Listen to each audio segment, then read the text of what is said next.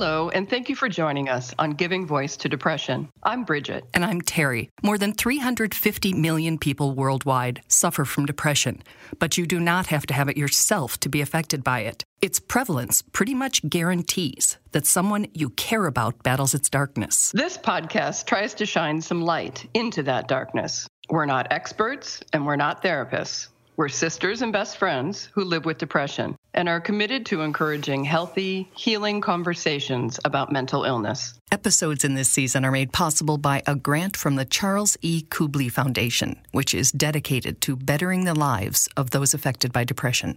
We are solely responsible for podcast content.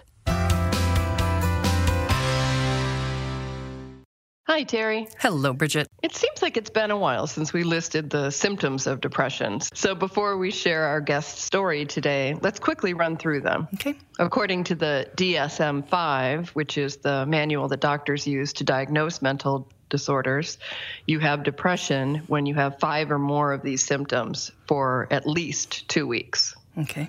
A depressed mood during most of the day, especially in the morning. You feel tired or have a lack of energy almost every day. You feel worthless or guilty almost every day. You have a hard time focusing, remembering details, and making decisions. You can't sleep or you sleep too much almost every day. You have almost no interest or pleasure in many activities nearly every day. You think often about death or suicide, not just the fear of death. You feel restless or slowed down. You've lost or gained weight. According again to the D S M five, you may also feel irritable and restless, lose pleasure in life, overeat or stop feeling hungry, have aches and pains, headaches, cramps, or digestive problems that don't go away or don't get any better with treatment, mm-hmm. and have that sad, anxious, or empty feeling. Mm, yep. While these symptoms are common, not everyone with depression will have the same ones. How severe they are, how often they happen, how long they last can vary, as do symptoms and experiences of any illness. Any illness. One of the main problems of not talking about depression is that neither we nor our family or friends are likely to recognize those symptoms. And that means, well, a whole lot of things, including that we can needlessly endure years and years of struggling or shame or worse when just naming depression and accepting it as one of the many illnesses our bodies can contract would allow us to go to a doctor, see a therapist or a school counselor and say, I don't feel right, which is the start of recovery. Exactly. I need help. I need help. Today's guest is Alexandria Brown. She is author of You, Me, and Depression: A Battle of Heart and Mind. We hunted her down in Canada after reading a few of her essays. Here's Alex, giving her voice to depression.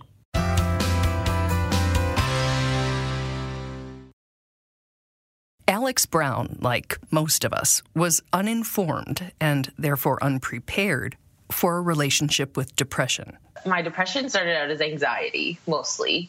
Um, as a kid, teenager, I was always pretty angry.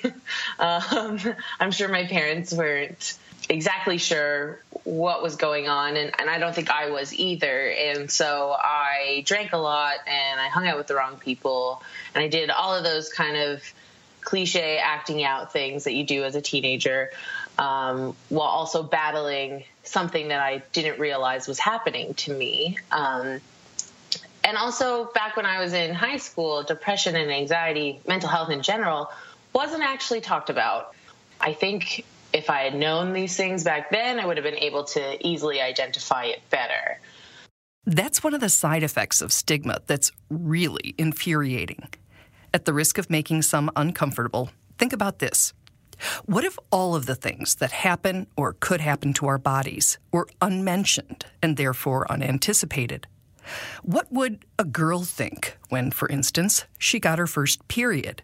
She'd think something was really wrong, that she was really, really sick, maybe even dying. She'd be afraid. But we are taught about and prepared for that possible life experience and cancer, heart attacks, diabetes, and a lot of other illnesses. But mental illness, not so much. And that has painful personal consequences. I had some issues through college as well. Um, and then I uh, started getting into really dark places, not feeling like myself, not happy at all.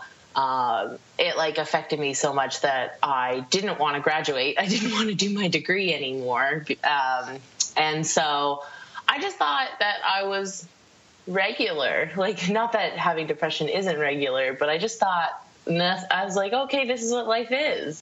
I've been a writer for now for about four or five years, and my pieces just started getting darker and darker. Um, and they were my feelings and accurate feelings. And I was just like, what is going on here? Um, so I actually had a breakdown in Scotland, um, with my parents. Uh, it was a very random event. I just started crying on the sidewalk, and there was nothing that happened. And then I was like, okay, there's something really wrong here. And so from suffering from anxiety for so long that I had, like that I had been, Uh, without ever dealing with it, um, I was told through doctors, counselors, that that anxiety has broken me down so much that it's put me into a depressive state. Um, so I've been dealing with depression now because now I can accurately define what's happening when it's happening to me.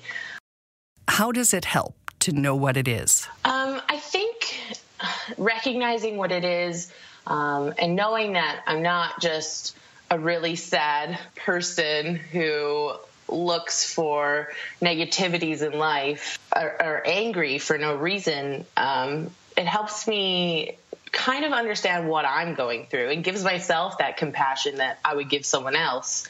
I think because I'm so, I was so hard on myself and, and trying to feel normal and trying to fit in and, and trying to do all these things, that when I have those days or when my depression starts to get really bad, I know that I need to either talk to my counselor, because I have a counselor that I've been working with for two years now, and she's amazing, and um, as well as either going to talk to my doctor about my dosage, because I am on antidepressants. And so they do keep me Um, regular uh, with my moods.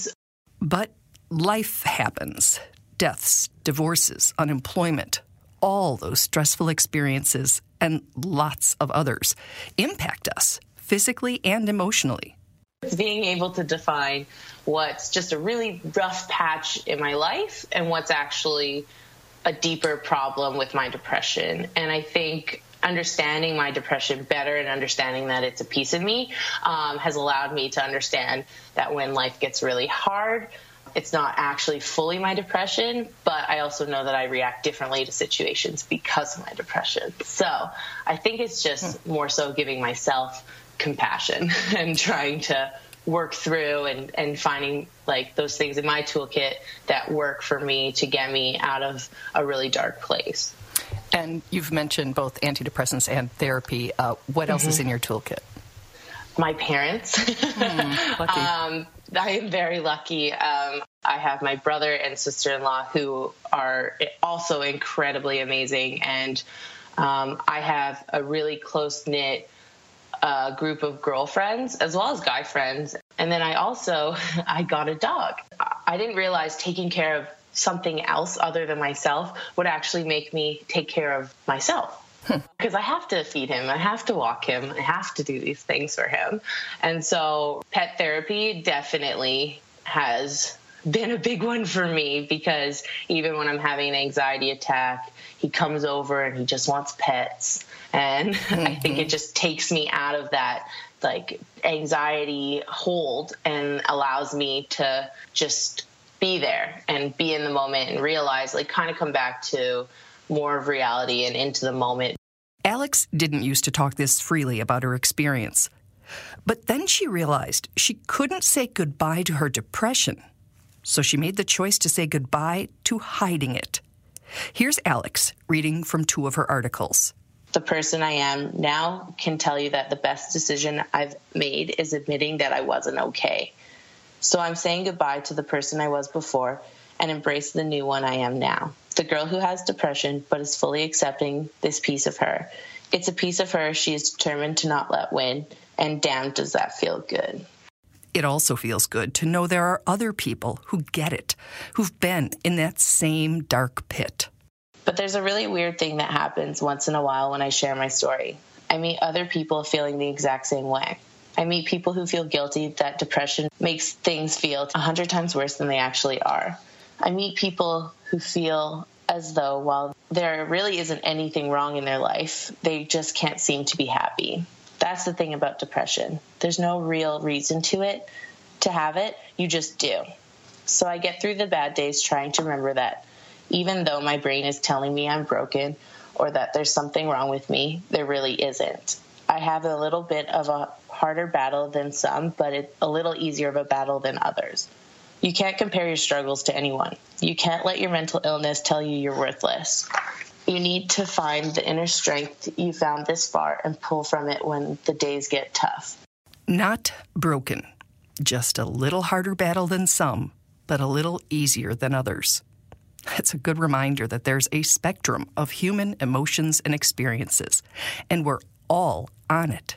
You can't really lump everyone together with depression. We're all different, and we all feel it differently, and, and I think that's where some of the misunderstanding comes from with mental health. It's like, well, well, my mom had depression, and she couldn't get out of bed for days.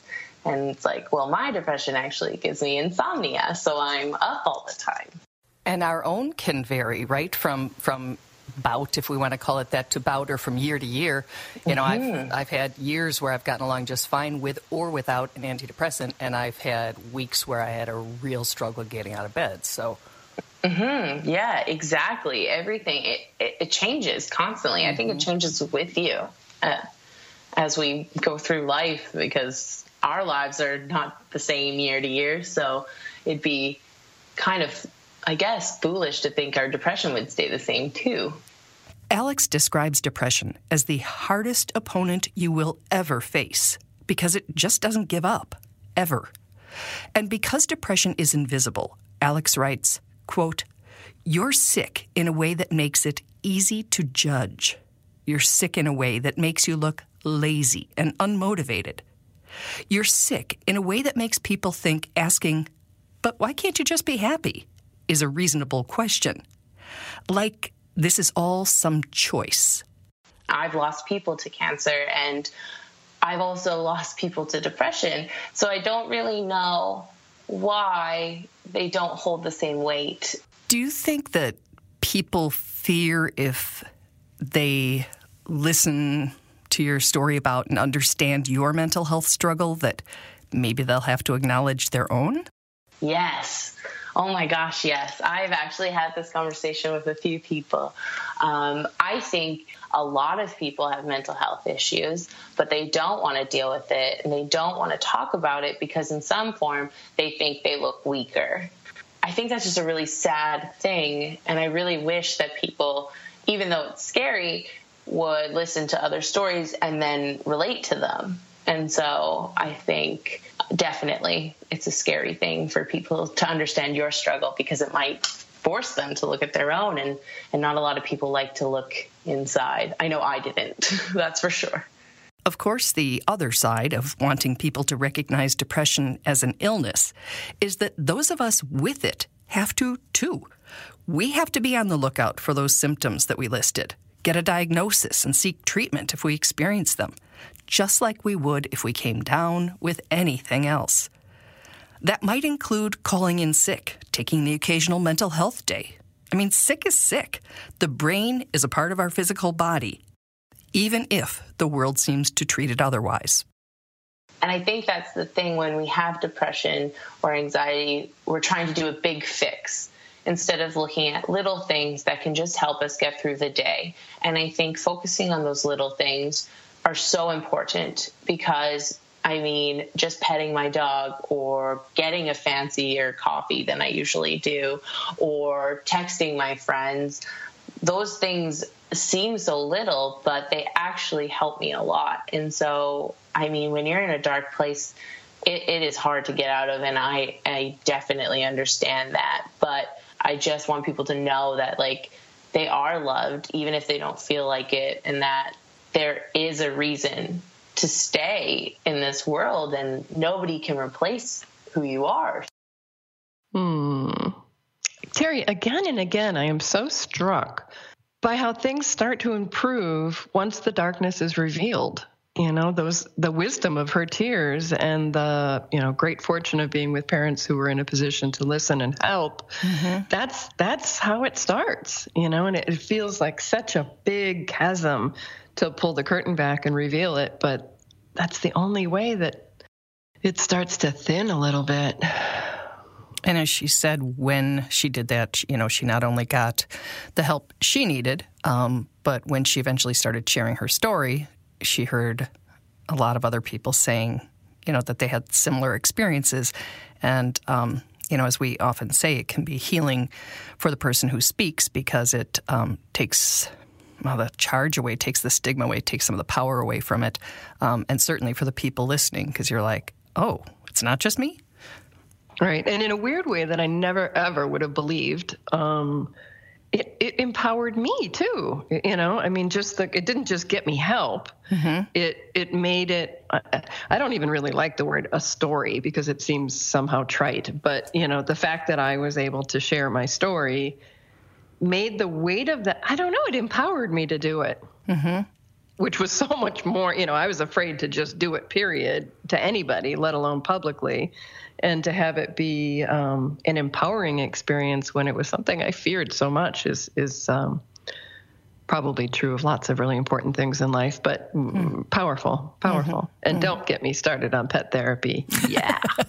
mm, I love my babies. You do love your babies. Oh, they're so, oh, they're so core to my self-care. I get it. They're, they're actually on, you know, right up there near the top on the lists of protective factors. You know, they really do make a difference for people who Absolutely. Love them. Absolutely. Excellent. Okay, so we will be back next week with what will be the wrap-up of Season six, and that's when we give a little sample of some of the parts of the episode that impacted us the most or that we learned the most from. Right. And come check us out on our Facebook page um, and on Twitter.